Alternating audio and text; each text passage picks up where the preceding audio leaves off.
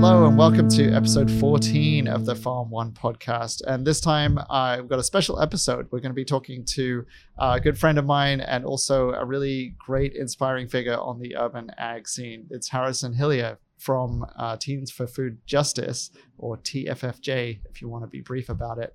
Uh, and I'm sitting here in Farm One. Uh, Harrison's over in his place in New York, and we're going to kind of dive in and, and learn a bit more about what the folks at Teens for Food Justice do. Uh, we might touch on some little bits of engineering and tips for how to build hydroponic systems. Uh, and talk about you know food systems and all that good stuff. So welcome, Harrison. Good to see you today. Thanks. Good to see you too. Yeah. And again, congratulations. Couldn't be couldn't be happier for you and the missus. That's fantastic. Thanks, man. Thanks. I appreciate it. Um, so let's start off. Uh, you know, why don't you tell our audience who you are, what you do, and how you got into uh, this whole bit of urban agriculture? Sure.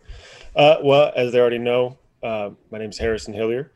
So at Teens for Food Justice, I'm the senior hydroponic systems manager, uh, which means that uh, I, I design the systems that we use. I also design the farm layouts and collaborate with um, the various uh, stakeholders that help us put the farms together. So that's um, contractors, um, different uh, uh, officials within the schools that we build in.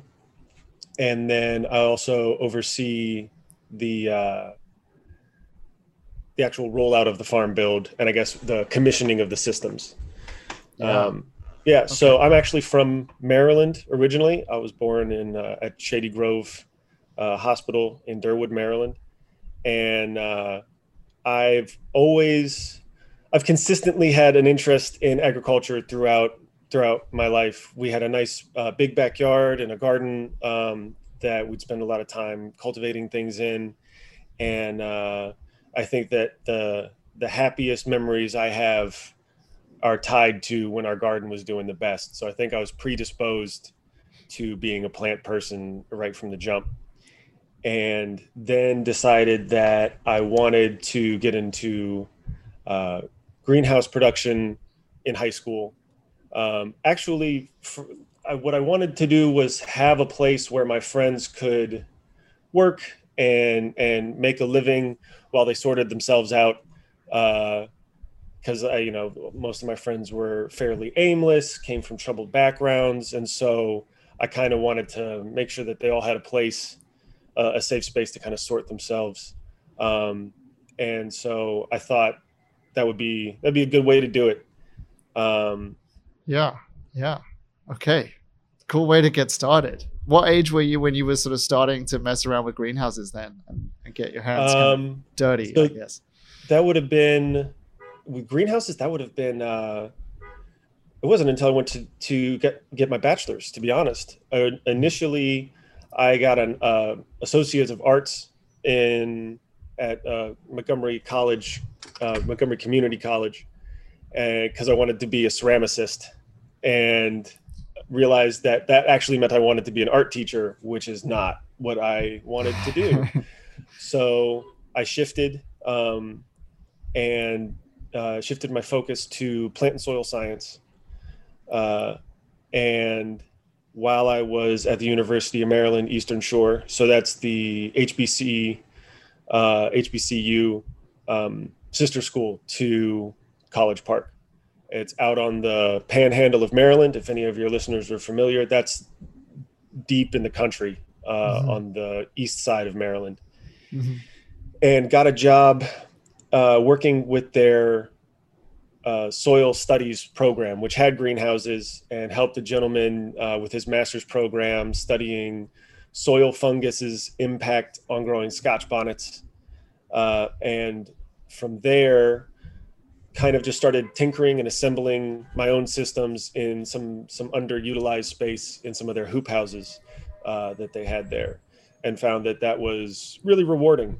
So naturally, I immediately shifted my focus again, and sorry, I live uh, across the street from a hospital, so hopefully the the traffic yeah. won't be too disruptive. That's cool. Um, so I shifted my focus again to plant breeding I wanted to. This was right around um, the time of the Fukushima uh, event, and what I wanted to do was grow special sunflowers so that they could help remediate the the radioactive metals out of the soil water and or the water that was in in the soil from the reactors and then got into a grad program at north carolina state um, working with sweet potatoes and uh, my whole focus was using microbiology to uh, map out their genome which i found was not what i wanted to do because while plant breeding is endlessly fascinating, it's also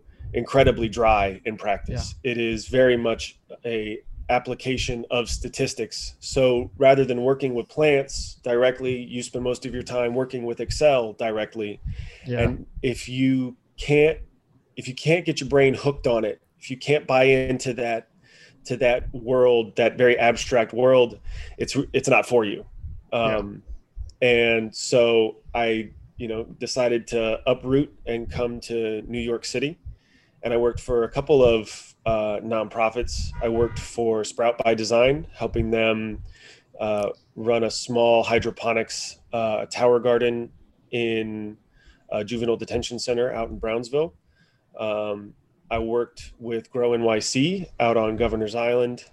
And through that, I was linked with uh, Kathy Soll who uh, needed a hydroponics aficionado to help her with a project uh, at DeWitt Clinton High School in the Bronx. Yeah, so that's how you got started with Teens for Food Justice, then, and like, and and tell us. So, what is Teens for Food Justice? So, uh, TFFJ, right, to keep it brief, is a 501c3 nonprofit. Our core mission is to ensure that all New Yorkers have access to fresh, healthy food and to end the cycle of health health complications um, that are unequally impacting uh, low income New Yorkers of color. Uh, we're doing this by galvanizing a youth led movement within Title I middle and high schools in the city's food deserts and training students on indoor hydroponic uh, uh vertical systems um, to grow thousands of pounds. Like this is very much farming equipment brought into schools. Um, and the, that produce gets served largely to the cafeteria with excess going to programs like um, City Harvest. Uh, there's donation. There's different. There's various organizations that we donate the excess to to make sure that it gets out to those like the rest of the community. Uh, yeah. And we also use these farms as learning centers for advocacy, uh, community advocacy, and entrepreneurship. We integrate farm-based lessons into the school's STEM classes, and run an after-school program with the aim to empower students to speak out on issues of food justice or food injustice that's affecting their communities. So tell us like a little bit about you know these kids, these teenagers, these uh, folks who are sort of you're trying to serve with your farms. What are they like? What do people need to know about them? And you know we have listeners who are in New York City, but also people outside, and it'd be great to understand you know what are the dynamics that these kids are facing, and and and you know why do you do what you do? Uh, what it.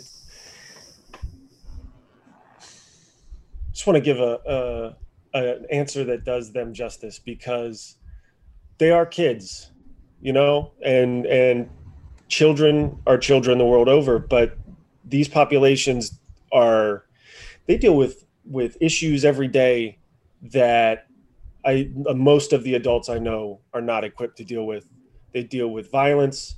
Um, they deal with, uh, you know, not being able to get enough food. A lot of them have to be the parent to their uh, younger siblings. Um, and then uh, just the the disillusionment that can come with being uh, systematically oppressed.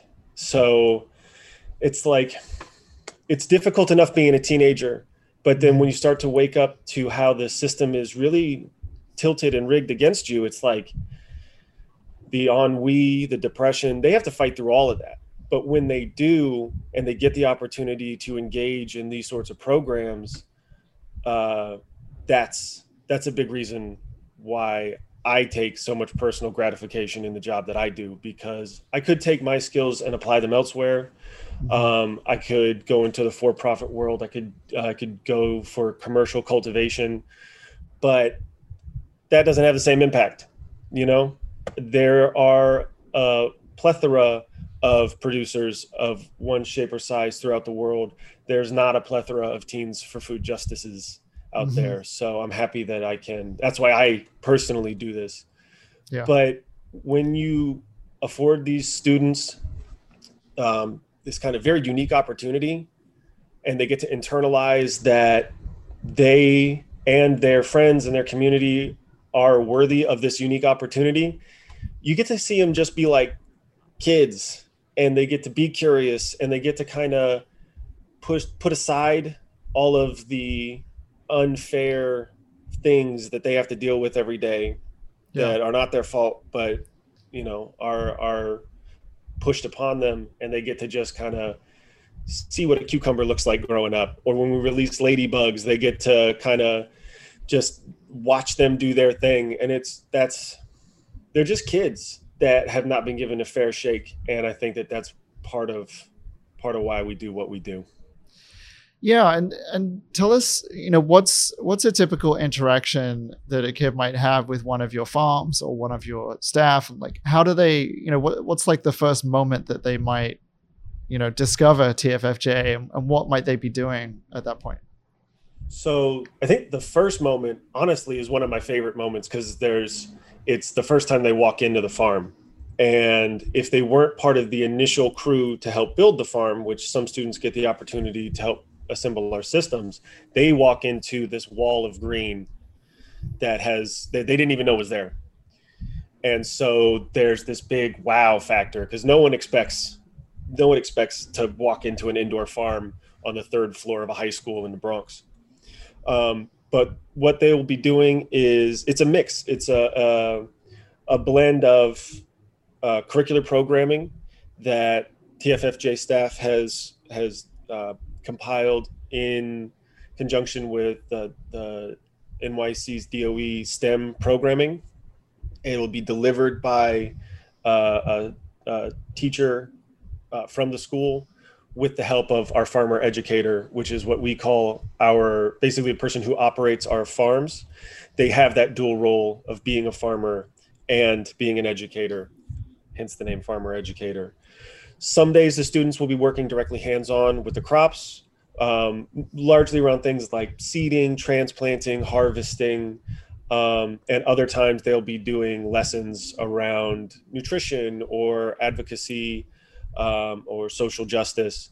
But also, there have been instances where other uh, other disciplines within the school, so like an English teacher will want to bring students into the farm to read a book about to, uh, about farming or mm-hmm. or poetry that has to do with nature. So the way that students can interact with the farm can is it varies. It's lots of different potential ways that they could do this. We also have an after school program um, that is more focused on just the TFFJ curriculum. So uh, it, they do things like um, survey different places to buy food around uh, around their neighborhood and get a bit more into the details of the actual cultivation and propagation. Yeah, yeah. And and so what is it do you think about farming because obviously there's a you know there's a lot of organizations in New York City doing various things with food you know you've mentioned City Harvest already you know there's Rethink there's there's a bunch of folks doing things with food banks you know there's um, maybe education on farms like upstate, that kind of thing. But what is it? Why is it so important to have farms in the city, in schools that that kids can interact with, you know, directly? I think, I think, no matter where you're from, it, it's easy to take agriculture for granted. Mm-hmm. Um, and it is easy to kind of set aside or, or or not really acknowledge how much power one is afforded by being able to grow their own food or to know how to grow their own food. Um, it's so fundamental to everything that we do as a species uh, post hunting and gathering. You know, agriculture is the reason that we could stop being migratory or as migratory or rather forced to be migratory. Mm-hmm. So giving people the opportunity to from seed to harvest grow something and then the the further experience of um of actually preparing food with things that you've grown it gives you a sense of agency and a sense of control. And um yeah so i think that's part of the reason why it's so important to to have farms. Like it is it is incredibly important. All of the work in the in the food supply system is incredibly important. But knowing where it starts from it connects us back to to our roots um, as a species. Not even just like as a community or as a people but it's like this is so fundamental and you don't think about that because we've gotten really good at streamlining the process in a way mm-hmm. that kind of tucks it away out of out of uh, out of view. Yeah yeah. And what you know what's what's the typical experience that a teenager that you work with like are they I mean, it, this is obvious. It's like a softball question, but have they been to a farm before? Have they seen food being made? Like, have they seen you know our food system like that, or is this you know one of the first times that they actually get get to see stuff? Uh, I mean, of, of course, these kids have many different life experiences and you know none of none of their communities are monolithic. Some of them have been to farms. Some of them have been to community gardens. I think more likely they've been to a community garden. And mm-hmm. so they understand that scale of food production. I think you know everyone has seen food being prepared. And i think that um that that is one of the touchstones that that TFFJ uses to connect with their students because we do food demonstrations and we do recipes and and so I think that that's an easy connect because a lot of people have watched their parents uh, uh, cook or they have find that the rewarding part of interacting with food.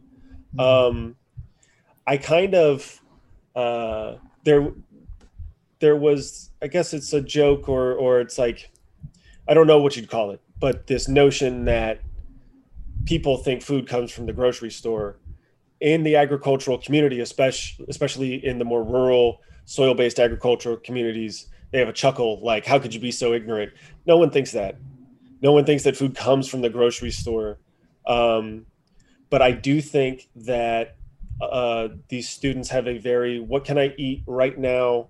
Mm. Um, that is the most satisfying Mm. So a lot of that is high sugar, high salt, um, high carbohydrates, meat forward, and veggies in the back sort of interaction.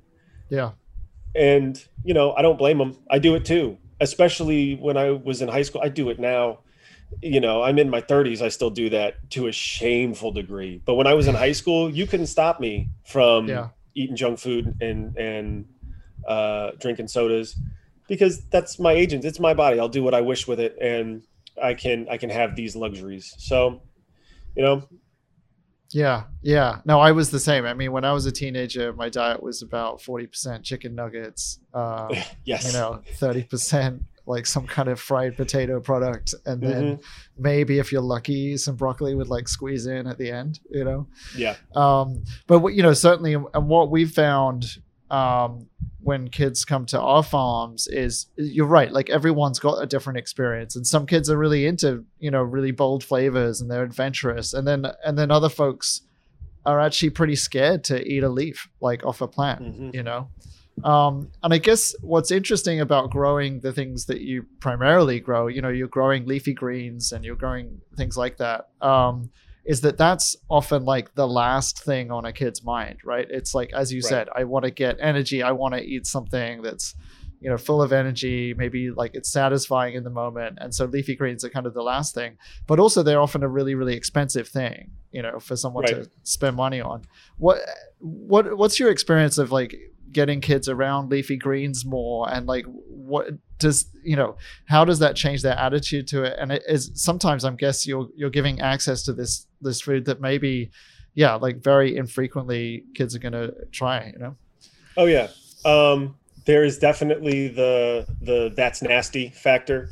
Um, one of the one of the people that TFFJ has had the pleasure of collaborating with, George Edwards, um, is has said that you're going to get a lot of kids going, "That's nasty," and it's like freshly grown greens. It's basil that's just been harvested. It's not nasty. It's it's a premium a premium product that we are happy right. to to let you have for free. Please eat up. But uh, their their experience or or most people's experience with lettuce is iceberg lettuce. You know, and it's it's technically it's lettuce, but it's you know it's what goes on a Subway sandwich or um, or or any any number of fast food items. So when you get them around um, leafy greens, and then you get them past the that's nasty phase, they really do enjoy it, um, and and they get enthusiastic about it. And they want to share it with their peers. I remember at one of our farms in um, at our farm in Bed Stuy, we got some seeds donated that were these heirloom peppers. They were little, they're like uh, Fisher's Pippin's fish peppers, I think. Teeny little things, like a little Thai pepper, low heat. And the first time these kids, uh, middle schoolers, ate these peppers, uh, you you'd have thought fireworks were going off. They were so enthusiastic. They started grabbing up all their friends. They wanted us to take videos of them eating these peppers like it was yeah, like it was a viral challenge. Yeah. And it was is one of my fondest memories because yeah. they couldn't get enough of it, and it was just this new novel experience. Um, yeah. But you know, eh, like you said, some some students aren't as enthusiastic, but I think they even those students really like the community the kind of like the little in crowd i get to go work on the farm and have this unique experience that even the most cynical of teenagers or middle schoolers they have a hard time resisting that feeling and then so we try and we take that and we channel it into um, getting them to feel the same way about eating the the lettuce in the cafeteria because again the bulk of this produce is going into the cafeteria for like salad bars and things like that. So one of our challenges is um, channeling that feeling. Like you're proud to eat it here in the farm. You got to yeah. pass that it's nasty hurdle. Now take it to the cafeteria and show everyone that this is worth eating and it's good. And uh, yeah, yeah, yeah, very cool. And and you know, school cafeterias feed a lot of folks, right? And so. Mm-hmm uh, and I know one of the cool things, you know, about TFFFJ, TFFJ, let's give it three Fs. I'm not sure. Uh, TFFJ is that for fun. is that you actually build farms that are significant in size. I mean, they're churning out a good quantity of produce. Can you mm-hmm. give us some examples of, of what these farms are like? Where are they? How big they are? And, and what kind of volumes of produce they might typically produce? Right. So, um, we have we currently have farms in uh, Brooklyn, in Manhattan. We've got two in Brooklyn, one in Manhattan, uh, one in the Bronx. We are in the pipeline to open one out in on Far Rockaway, um, and these farms are as well as uh, we have projects opening actually uh, in Denver and in Miami. Um, we're trying to replicate this in other because you know New York is not the only place with Title One schools. New York is not the only place with food deserts. These issues are they're global, but at the very least they're across America, yeah, and so yeah. we're trying to expand to address those uh, far uh, at home and, and abroad. Uh, but we work uh, in a uh, we found our sweet spot is really about a thousand square feet. That's where um, 1,000 to 1,500 is where we can find a nice ratio between learning space and uh, growing systems. The smallest space we work in, which is one standard New York classroom, is uh, 560 square feet, and that can be that space is is difficult to split the difference within. Although we've kind of replicated that in our sites in Brooklyn. So our site in Bed Stuy that I was just talking about at, at Urban Assembly Unison uh, Middle is 560 square feet that is really trended more towards a learning space. So that can put out a little more than a thousand pounds a year, um, which, but but it has a comfortable amount of space for a full classroom of students and uh, and teachers and volunteer staff. Back when we could have that many people in such a small space, Sure. um, and hopefully, fingers crossed, we're not far from being able to get back there safely. And then out at uh, the Brownsville Collaborative Middle School, we have another 560 square foot space that um, uh, is packed out for growing. So it can put out something like uh, four to five thousand pounds a year, but it is it is difficult to it's you have to be very mindful about how you're bringing students in and out of the room. Um, and it, it's more of a challenge. There's less human space in that one uh, just because of the the the needs of the school and their uh, uh, focuses their yeah. yeah. priorities their priorities for what they want out of that out of that space. At our farm in manhattan that's a 1300 square foot space and that's about a 60 40 split between growing systems and and learning space. Uh, and then our site up in the bronx is at the dewitt clinton high school. That's a 1500 square foot uh, uh, science classroom that was being used as a enormous storage closet. And so we were able to like revitalize that space. It was being underutilized and now uh, again it's it's a little bit more towards a 70 30 split which we find is a little bit congested. Um, and if we could sandbox that space we'd probably change up the the layout and you know that was the second installation that i was uh, part of at tffj and it's every time we learn so much about not just the nuts and bolts but also the human element of the school um, how important it is to manage those relationships, how important it is to stay on top of things like distribution, and really from the jump, understand what the school's goals are for the farm. And even sometimes temper those expectations. Um, so the DeWitt Clinton farm can put out uh, close to 10,000, I think it's like 8,500 pounds of produce a year. MLK is just a little bit less than that. Um, but what's most important is uh, people can get they get lured in by that big number, and Yeah. in a in a classroom, you know, in in uh, Manhattan, that's that's a ton of food to put out. It's actually a few tons of food to put out every year. Yeah. So you have to make sure that they know or at least help them refine their ideas of how is this going to be used because if it's not used properly that's several tons of food waste and that's not what we do that's not what tffj is about Yeah. uh, you know it's important that every every last head of lettuce or cucumber or, or a bunch of basil gets used as effectively as possible Yeah. so the bigger the farm the bigger the responsibility that is Yeah. And I, mean, obviously, I think, you know, there's other folks who are putting smaller units in purely Mhm. for education.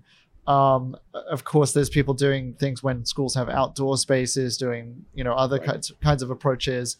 Um, what what kind of for instance like what kind of crops are you growing on your farms and why are you choosing those crops um, as opposed to others what what's the best sort of way to use this space most effectively to grow things Right. So we grow assorted leafy greens. So um, things like butterhead lettuces.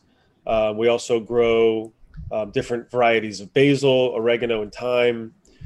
Uh, so we we uh, have one one menu sort of that is a small form factor and a quick turnaround time in terms of from seed to harvest.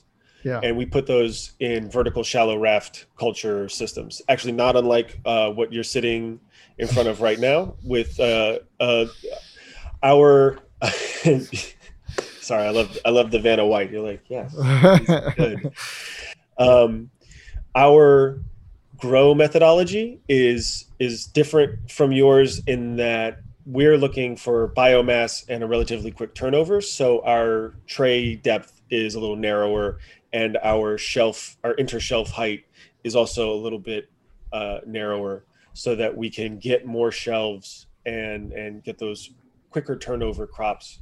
Um, yeah. that really have been proven to grow well indoors. Now, the other menu that we work from are different fruiting crops.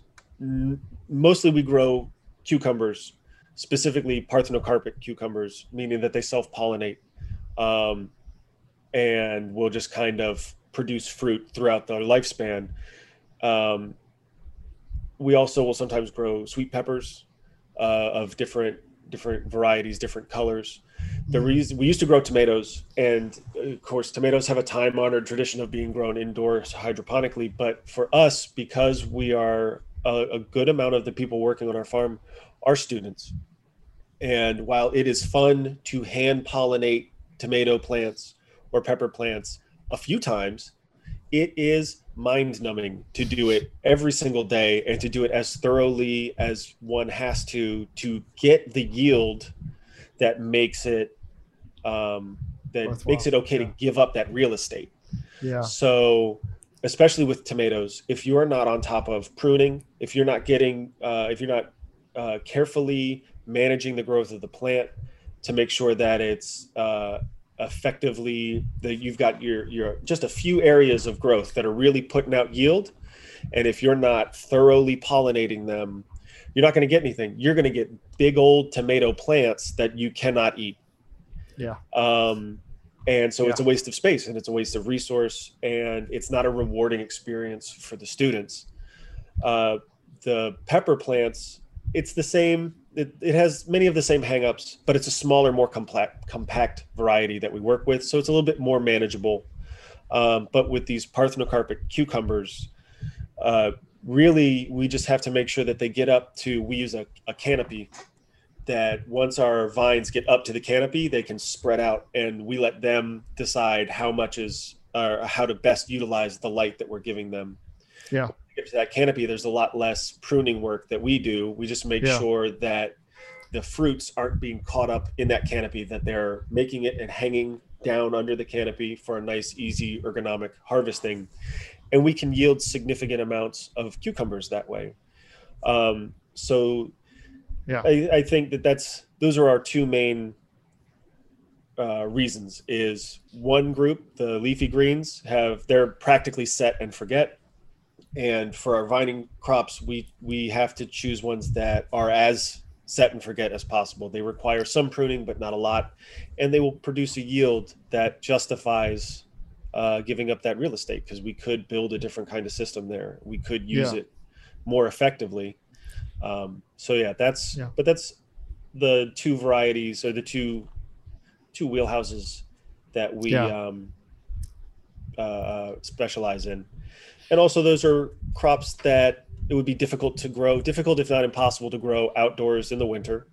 Um, and so some of our schools do have outdoor programs. DeWitt Clinton High School has an outdoor garden, and I would like to think that they could be utilizing their space in a more rewarding way, um, or in in terms of crop selection, rather than growing heads of lettuce you know, we can do that inside. We can do that all day, all year. So, yeah. you know, grow some callaloo, grow some some stuff that like it may be more culturally relevant to the population that is going to that school, or maybe it's just more fun to watch grow, and and have that rewarding outdoor experience. And yeah. you know, kind of don't don't waste your space with heads of lettuce. we can do that inside. So so and and so talking about one of those heads of lettuce, right? So you've you've talked about how it, it ends up in the cafeteria. Mm-hmm. Ideally, it ends up on someone's plate, and they're eating yeah. some salad, or they're putting it, you know, uh, on a sandwich or something like that. So um, before it gets harvested, or before it gets to the cafeteria, what are the kind of touch points that the teenagers have with that crop, like mm. all the way back to it being planted? Um. So if assuming that there's not a uh, like a special project, right? So a biology teacher hasn't come in and said, "Hey, I want this group of students to observe the growth of these plants over time. Because in that case, it's many different touch points. It's an observational study of how the plants grow.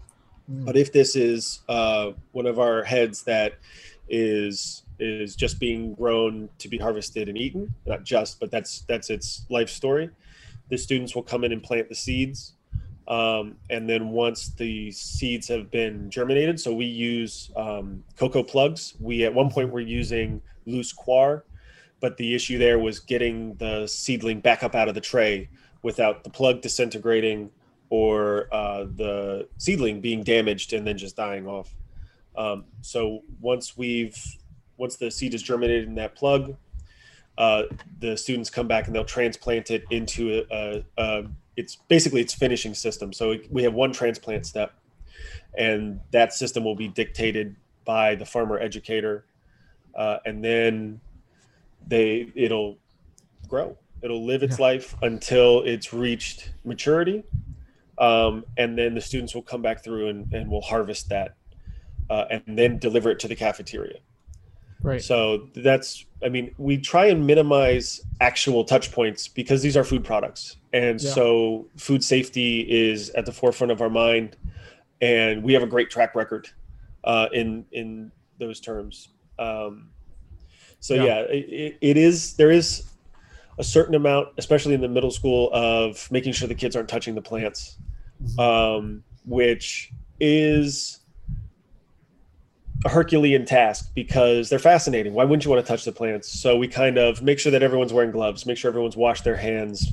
Um, we make sure everyone's wearing shoe covers so that when a student succumbs to their curiosity, they're not contaminating the food. Um, yeah, so yeah. they are yeah. involved in the whole process from seed to harvest and even to the delivery within the school. Yeah, yeah and and so to set up a system like these you know when you walk in because you know you're one but a, a, lead engineer effectively on a lot of these projects right and so when you walk into a school how do you how do you get a farm in a school i mean like that's the question how do you build a farm in a school like because when i you know um, when I visited you guys at MLK, um, you know, I had the experience. I, I walked in, uh, that's a school that tends to have a lot of security on it. Um, mm-hmm. You know, you walk through the metal detector, you walk past a lot of cops, you you know, and so it's it's quite a um, you know, the architecture is quite sort of brutal. I got to say, it's yeah. a, a, very sort of um, you know difficult building to imagine, you know, a farm. And it, it's kind of the exactly the same experience that you talked about. It's like you walk down the hall and then all of a sudden you see bright lights, you see the green, you see these lush plants, which by the way look super healthy when I was there. Um, really, really nicely maintained system and a really clean room. Um, but yeah, how do you make that happen? Because schools are like you know, I remember my schools growing up, you know, sometimes it was like a temporary classroom. Sometimes the floor was falling apart. Sometimes, you know, like oh, there's oh, yeah. no ventilation, all this kind of thing. How do you build a farm in a school? Uh, it is, it is 20% building the systems and 80% collaboration. So there is a lot of, a lot of social capital and trust um, you have to have buy-in from the administration. You have to, um, I mean, the Kevin Froner at MLK was integral in getting that in getting that farm set up because it's he's not just the um, the principal; he is one of several principals, and so he not like having him buy into the vision of this farm um, it wouldn't have happened otherwise because I wouldn't be able to convince four other principals. Uh, I don't know how to speak their language. You know, like they have lots of competing interests and they have their own vision for the school, and you know, it's it seems like it's almost always there's never enough room on the table so if I'm going to bring this project and put it on the table, that means something else is either going to have to come off or it's going to fall off. There's just not enough room on the table. So getting that buy-in from local administration is uh, incredibly important. You also have to um, have buy-in from local electeds. uh, and um, you know because they have access to uh, funding that they some of it is at their discretion some of it they can help uh, help you co-sign on. They can say look you know i'm putting my reputation on this project.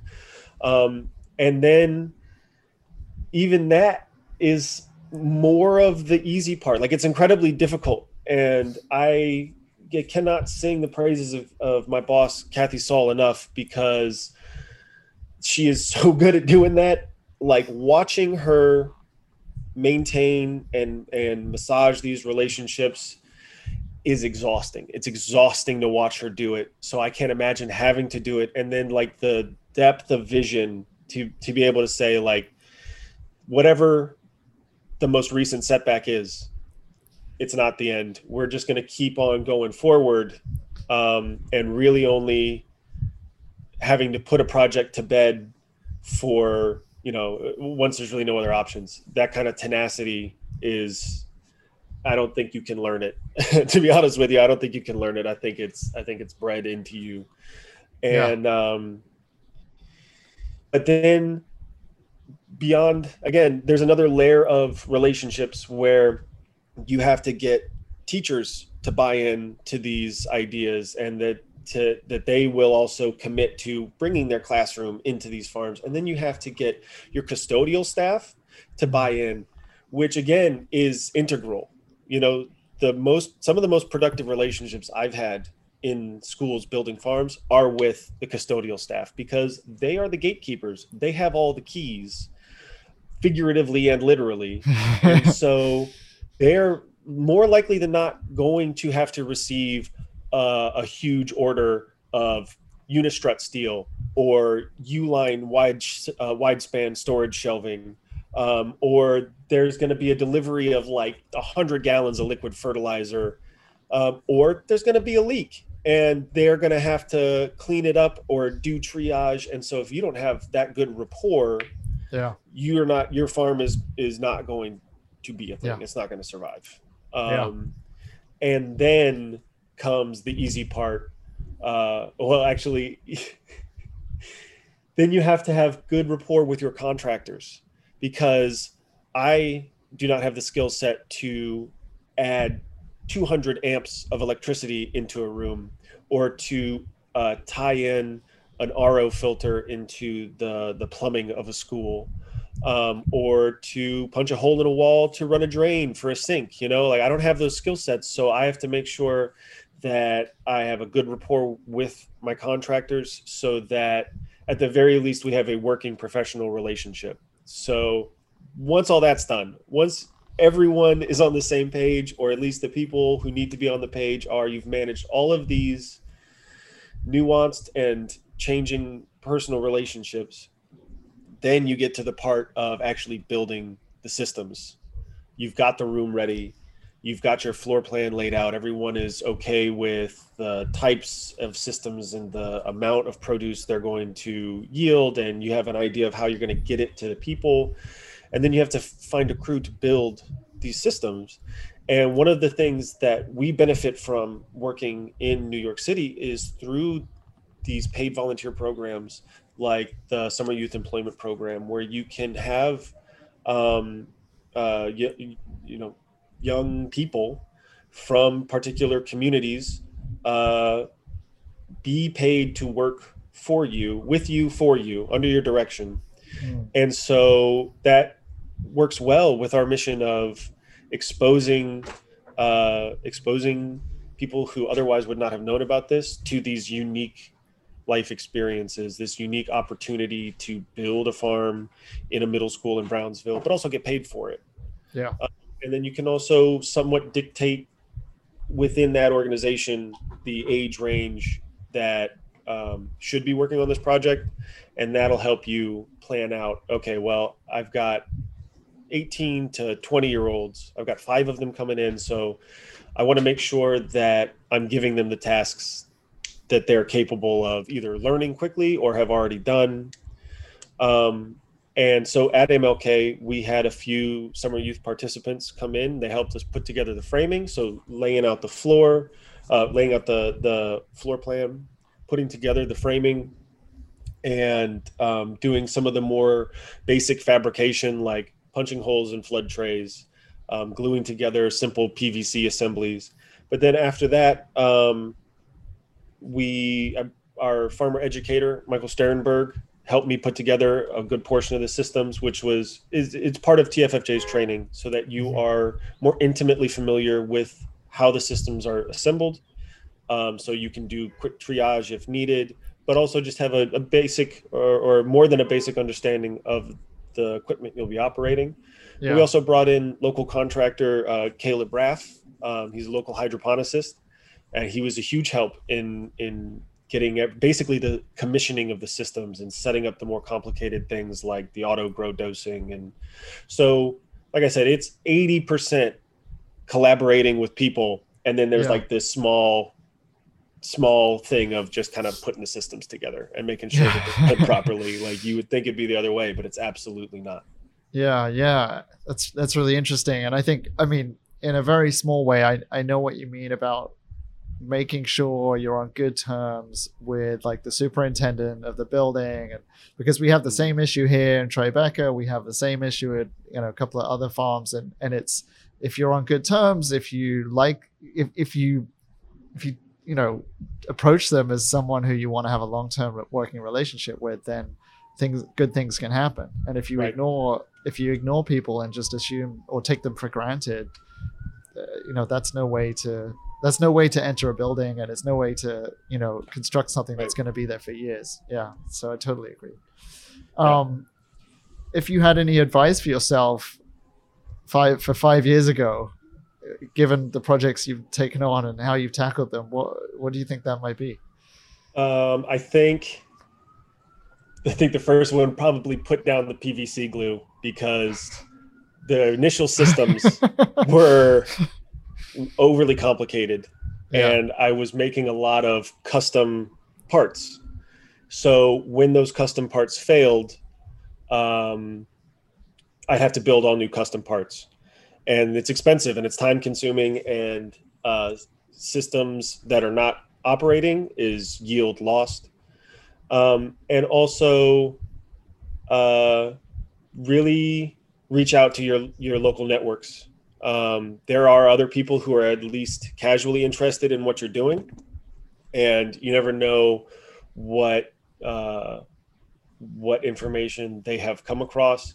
But also uh, don't be don't be shy of reaching out to other professionals. Um, you know, we used to build vertical NFT systems, but after we had a consultation with uh, Henry Gordon Smith, our friend Henry, who is literally everywhere all of the time, and one of his engineers, Javid, we switched over to shallow raft culture um, for a few key fail-safe reasons. You know, if your pump dies, your plants aren't dead in about 20 minutes. But in, th- with NFT, that is that is something that I have experienced over and over again. Yeah. Um, and then, yeah, also there's certain in system design there's certain items that should be um, kind of like specialty items right so this is you know made for hydroponics but a lot of them don't need to be. You know, there is no, you can build an effective system using plumbing parts um, just as easily as you can do it using like Botanicare plumbing parts, but you probably build it for less. And your supply chain in terms of replacement parts will be much more stable because you're not you're, you're not have you're not this little tangent of a branch of a supply chain. You're tapping into a, a supply chain that has lots of other people. There's not a lot of purchasing power. So the organizations, the companies that make these parts are going to make sure they make them in volume, and you can take advantage of that, and you can take yeah. advantage of bulk things. And uh, but yeah, yeah, so pick where you want your specialization to be and for the most part it's not going to be in things like plumbing or what kind of pump you use. It's going to be once you get to a certain scale and things like automation processes and uh, you know what kind of lights you use. Yeah yeah. That's good advice. That's good advice Um, so switching gear a little bit and just going back to the mission of Teens for Food Justice and thinking about the bigger picture, you know, food justice as a phrase, you know, it's in it's in that name. Um, Right. I think it might mean a few things to a few different people. I'm curious, like, what does it mean to you? Yeah, it is. It is a, it is a very, it is a nebulous phrase, and I think that in, it's probably for the best that it is nebulous, because I feel like it's one of those instances where it's better to include than exclude, and but for me, um, food justice is uh, equal access to this to equal quality of food, um, and. Uh, equal access to education about nutrition.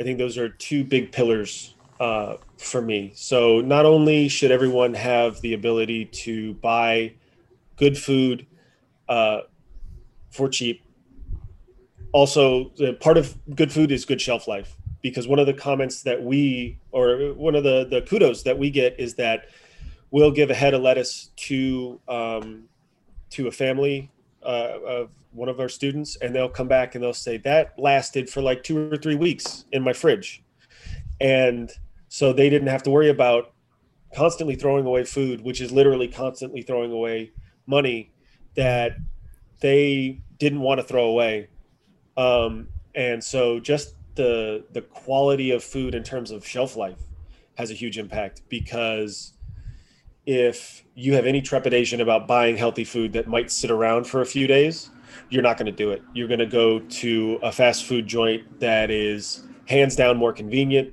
and might produce a little bit of leftovers, but not a whole lot. And you're not going to feel bad if you throw away, you know, General Tso's from five days ago. You just don't have that same connection.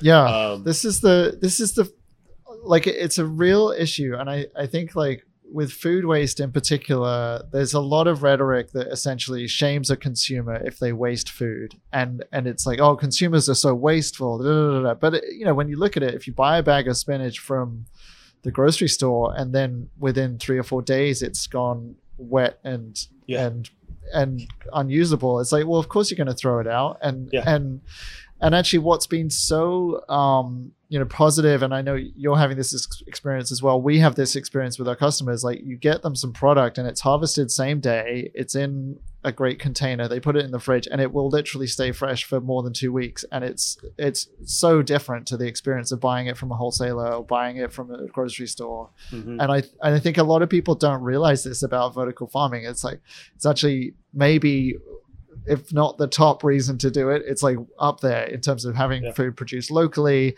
very very short distance from from harvest uh, to delivery, and so it's it's really cool that you guys are noticing. And, oh yeah. you know, I mean, in terms of benefit. like like food miles, I mean, it'll be it'll be years before one of our farms racks up, you know, a significant amount of food miles. Like especially compared to growing a head of lettuce in Arizona and then shipping it to New York for consumption. Yeah. Once the seed has been delivered, all of our farms are like a few hundred yards away from right, where they're going to be consumed so and and so the food mileage is is virtually non-existent especially if you define food mileage in like the fuel it took to move that because we're walking it downstairs you know? We're not Yeah. hopping in a truck to bring it around the front of the building. Yeah, um, also changing your personal eating habits it, it, they are just that they're habits and it takes a while for you to be able to change them so there's this compound negative effect like you said if if i buy a bag of spinach because i have the genuine want to change my eating habits and then by the time i my my mind is in a place where i can go oh i should use that spinach it's turned into you know like uh, a, a sort of spinachy mucus. I'm going to throw the whole thing away and then i'm going to say well that was a waste and also that behavior was a waste of my time and money yeah, and so it's this compound negative effect so it's going to reinforce bad eating habits uh, just because you feel like you're throwing you've just thrown away that effort you've thrown away that money in the act of throwing away spoiled food yeah. so Yeah, no, totally. And it's, uh, I, I'm I'm glad though that there is you know there is a solution to this, whether it's Mm. you know growing food on on site in the school or growing food in a community and then distributing that somehow. And like I I believe strongly that you know the technology for vertical farming gets gradually cheaper it gets gradually easier to use there's more Right. and more people who know how to do it and so access to this food at an affordable price which is still somewhat problematic with vertical farming but Right. at an affordable price becomes you know accessible to everyone so Yeah. so i'm i'm positive that it will gradually get better and i think folks like you are, are really really part of that push and and i think like the the funny thing is sometimes people just need to see it to then copy it to be Right. honest and then just Yeah. do it you know now they know okay that someone has built a farm in a school someone has done it many times now actually and like you know you can do it too or you can be part of that um, Right. which leads me to us you know if people are listening to this and they work at a school or they're part of a school or they you know and they want to get involved with teens for food justice what's the best way um, to kind of start that conversation Right. So, uh, like I said earlier, it's a very collaborative process. A lot of this, um, a lot of the introductions that we make or are made for us are through word of mouth. So, the best way to get involved is uh, to, a good place to start is our website. That's teensforfoodjustice.org. Um, there's a lot of information there about our farms, our program, who our staff is. Um, you know, uh, it goes into more depth about our, our mission and our goal and the history of Teens for Food Justice. Um, and for any uh, anyone, any any students that might be listening, you know, we got into Manhattan Hunter Science High School. That's the farm that that I'm calling MLK. It's shorthand. The, the actual school we're in is the Manhattan Hunter Science High School. Um, that was students came to one of our farms, came to our farm in the Bronx, and then advocated for it uh, to Kevin Frohman. So um, that sort of collaborative word of mouth is incredibly important. So uh, there's a wealth of information about TFFJ at teensforfoodjustice.org. Great, great, very cool. And and talking about the other work that you do, I think I originally met you through the New York City Agriculture Collective. Um, you know, there's a lot of folks that we know mutually there. Yeah. Tell us more about that. We've never really talked about that on the podcast, and um, yeah, I think our listeners are curious. Like, what is the Agriculture Collective? What do you do? Why are you involved? Uh, you know, what's it all about? So um, yeah, so that actually is where you and I first met, and again, the the er, like the ag tech community in this in the city is shockingly small um, because it's the same faces over and over, which is great because they're all lovely people. But that is where um, I kind of started getting dug in. So at that time, which would have been 2016, I think, the Yeah. Ag Collective was the sort of um, it was it was like a, a communal. You had to be in the the industry, and then you had to interview to get in. And it was nonprofits and uh, local entrepreneurs trying to sort of build community and and and see what could be made of it. And over the years, the faces have changed. Uh, you know, many of the the original founders have have moved on because of success, which is fantastic.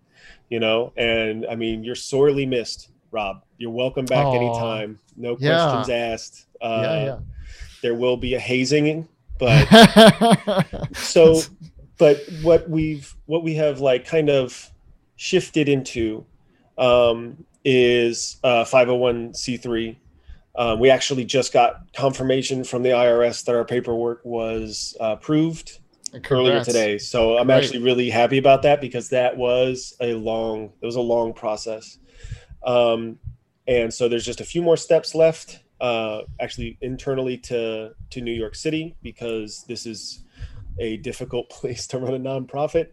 And um, but our our mission now is to remove barriers to entry for individuals who want to start their career in ag tech. We do that through networking events um, such as fresh in february or ag tech week.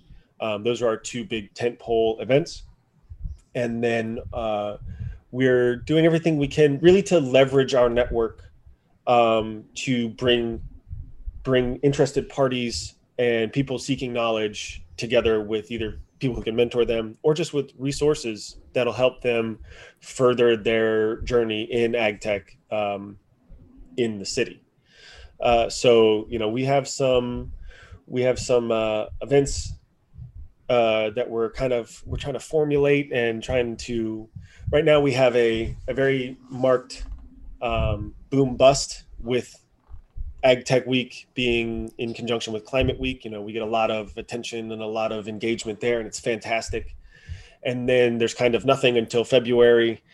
And then you know again so we have fresh in feb which is fresh in february which is a, a one night showcase of the produce that you can get uh, locally uh, the local produce you can get in the dead of a new york winter and then again there's another kind of lull until ag tech week the next year so we're gonna we're trying to figure out ways um, that we can kind of if, flatten the curve to use a phrase definitely invented um, and yeah. and well speaking of which i mean is fresh in february going to be happening this year? Um, i know you, you did a sort of virtual ag tech week last year. Yeah. Like, what's what's going on this year do you think?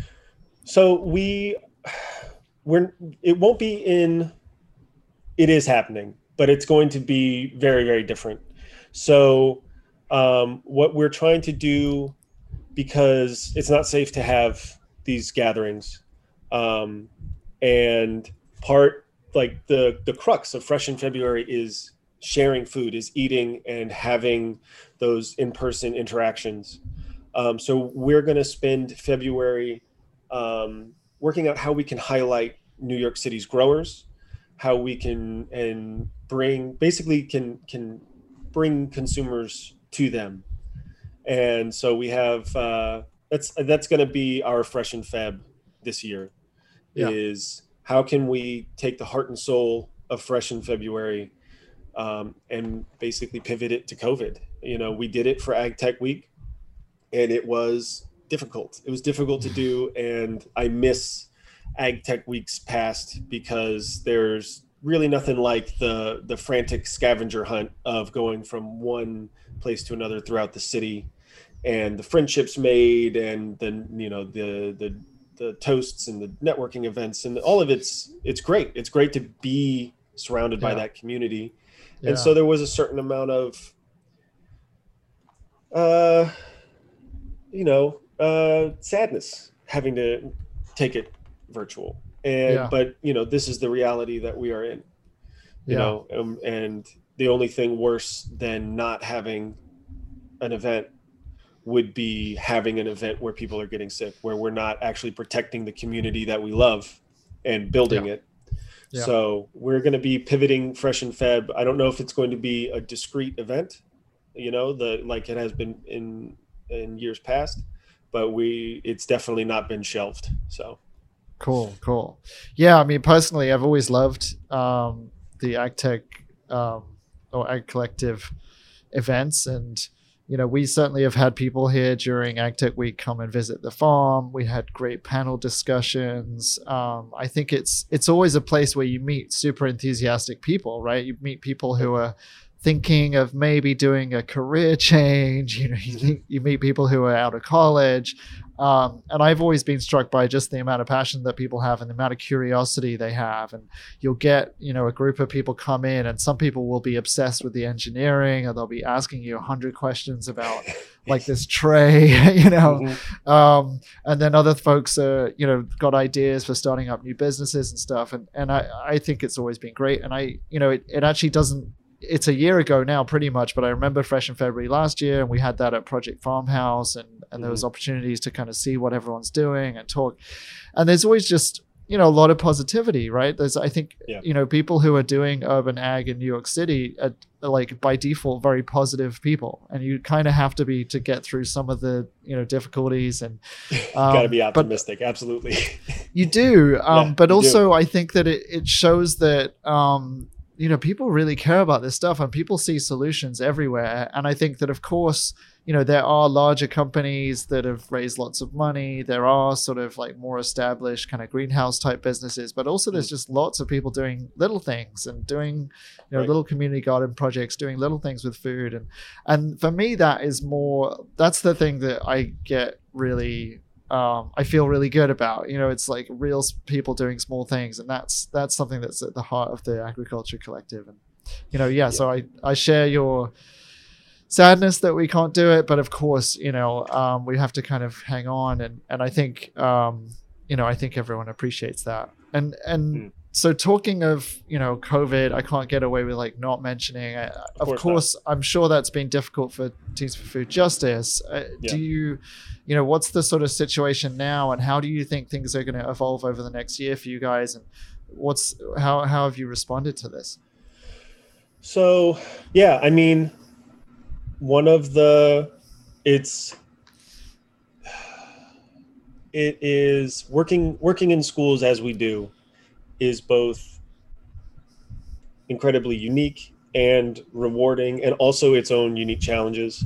And so when the DOE closed schools in mid-March last year, TFFJ had to shut down our school-based farms. Um, for me personally, that was very that was very frustrating because at the time there was uh,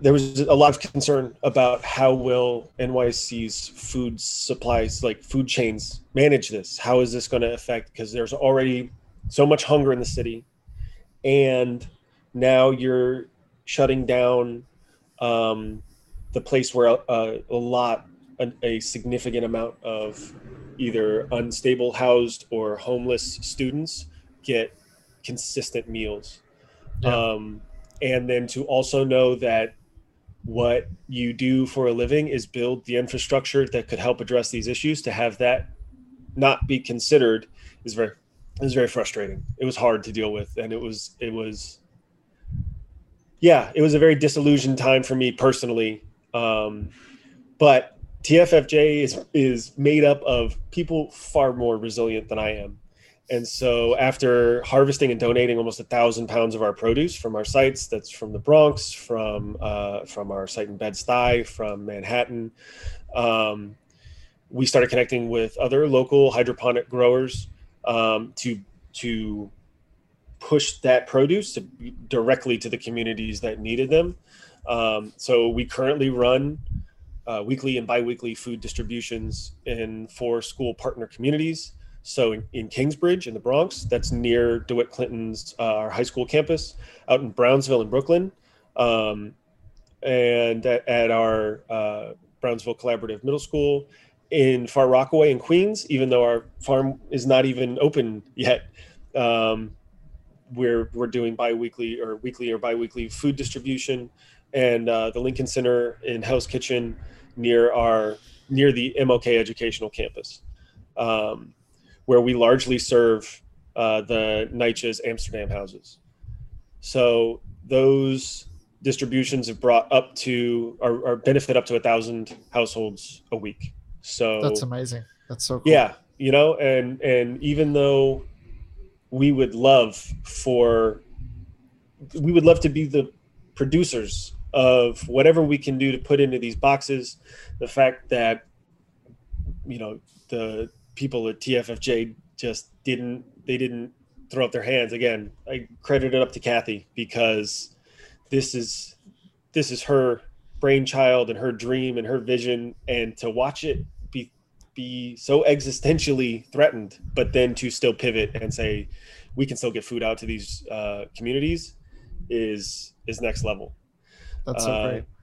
and, And then so- Oh, uh, go on. please go on no no no please No, I was going to say it sounds like you you have a really great culture at, at the organization, and you know I'm sure a lot of that comes from Kathy. It comes from the folks on the team. Um, I was going to ask like if someone wanted to end up in your job in a few years' time in a similar organization, what what's a good path to get there, and what kind of traits, attributes, you know, skills do they need to kind of build up to to make them a, a great candidate for an organization like TFFJ? That's a good question. I mean, so my job in a few years, they're gonna. I mean, there's definitely gonna be like a knife fight or something because I love my job. So I wasn't specifically saying I they mean, have to take your job. me, I guess the trade is don't miss because no, what you need, what you need to do. Yeah, I guess there is. I'm trying to think how I did it, and and then distill that into a pathway that makes sense. yeah. When I came into the city, I knew, I knew that I was going to have to um, do more for very little. So there was a lot of volunteering. So I guess what what you really need to do is kind of understand that nothing you're doing is going to happen in a vacuum. So if you're trying to get into uh, urban ag, or if you're trying to get into an agricultural based nonprofit, find the people that are already doing it. Find the organizations that already exist. I mean, there's Harlem Grown, there's Green Bronx Machine, uh, Just Foods. These are all Grow NYC, City Harvest. These are organizations that already are doing it, and um, I happily accept volunteer work. And I know that that can be that can seem like a non-starter if you're kind of living off of your savings or maybe you're not living off your savings and you just kind of have to make do with what you can to then volunteer your time. It's like one of the few things that you don't feel like you have any of. And so you what gets you through that is um, really believing in the mission really finding something that will get you out of bed on saturday and you can go to a food box distribution or you can go in and volunteer at a grow nyc event and hand out flyers and make connections with the people that are already doing it. That's that's how you get into really any community but that's how i got into the urban ag community in the city.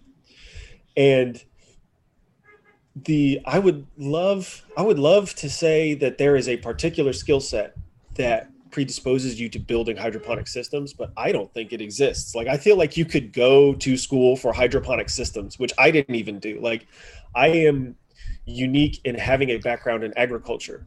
But one of the things that's really impressive is that the community in ag tech in the city comes from varied backgrounds.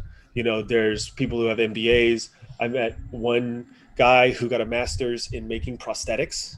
Like and and decided that he wanted to move into urban ag. Um, so i think that kind of circling back to what i said earlier on how fundamental agriculture is to everything that we do you can literally do anything plus agriculture. So Mm. maybe you have a background in marketing or maybe you have a background in psychology.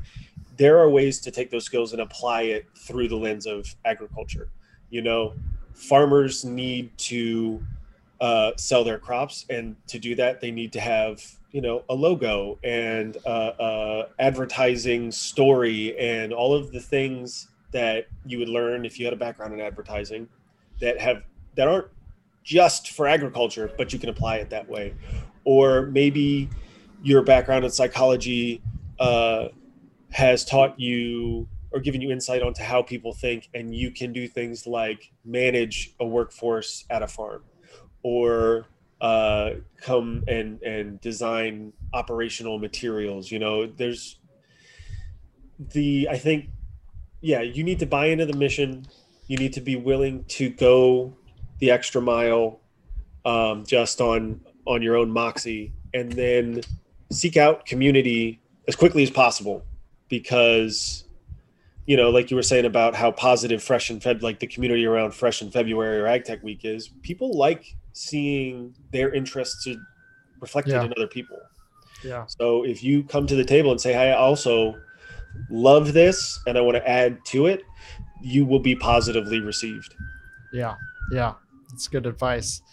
And and sort of to to wrap up here a little bit, I want to ask you something that's a little bit more kind of pie in the sky vision kind of thing. Sure. You know, if you were if you were running um, New York City's urban agriculture initiative, Mm. What what would you want to try to achieve within the next t- ten years? Where do you think it could get to, and what do we need to change to kind of get to where we could get to as a city uh, to to to be great at urban ag?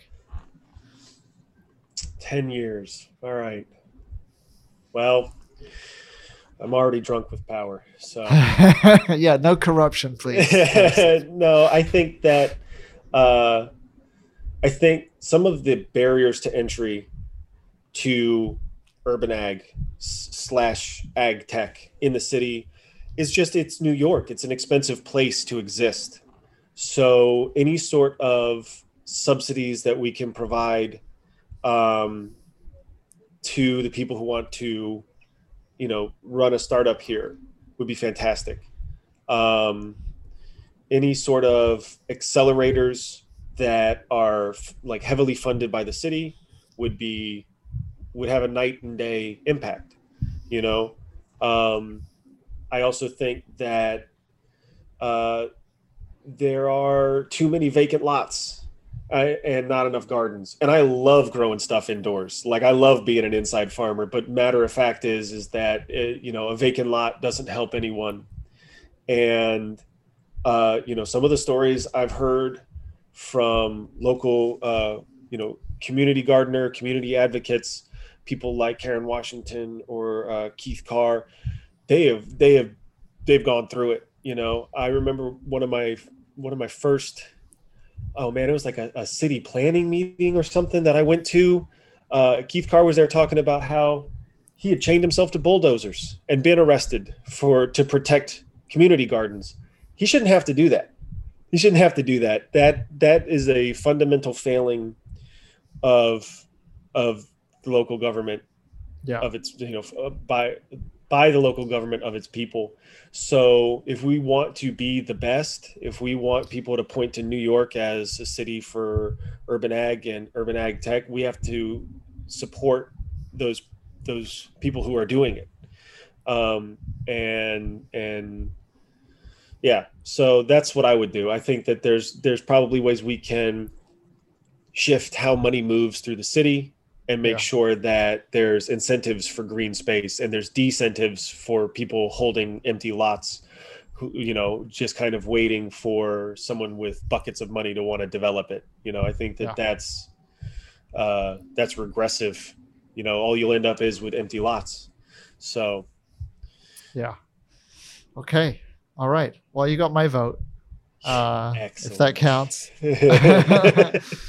Um, yeah, I want to say thank you, Harrison. If there's any last things that you think people should know about Teens for Food Justice or the New York City Agriculture Collective, now's the time uh, for some parting words there. Um, yeah, I mean, please, uh, please go to teensforfoodjustice.org. Um, check us out. We're on. You can find our Instagram handles and Twitter. We're on social media. Uh, I know that the collective is got a fledgling TikTok We're ag tech talk. Oh, oh, I didn't know this. Oh yeah, oh, oh yeah. Stuff. Okay, stay tuned. It's going to be amazing. um, but also, we're you know we're not the only two organizations doing things. Go out, find find, you know, do the easy part. Go online and find um, community advocates. You know, like I said, like Karen Washington. I know she's on Instagram at Car Washer, Car Washer with a K she's been doing this um, you know and then from there branch out find community-based organizations that align with your your personal mission and then donate money if you can if you can't donate time um, and i mean i think that uh, and it's i don't know it's it's a it's a sticky thing to talk about but these community-based organizations are are largely led by people of color. And so for white people looking to help go go help but don't go to lead go to be led. Go to listen to them amplify their voices um, because they're more intimately aware than you are especially if it's your first time volunteering yeah go there to be about it not to post about it you know what i mean and and understand um, that you you should not have the aim of adopting their cause. you should Yeah. be there to help support them. And uh, but yeah, Yeah. so that's what I would that's what I would say. Great advice. Great way to end. Uh, I want to say thank you, Harrison. It's been super interesting for me. I feel like Thank I've learned a lot. Um, Having me.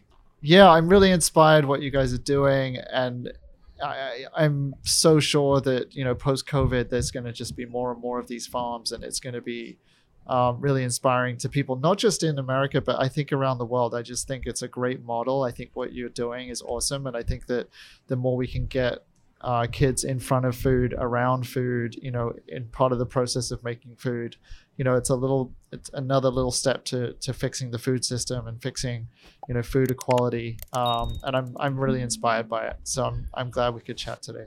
Yeah, thank you for having me. This is great. thank you. All right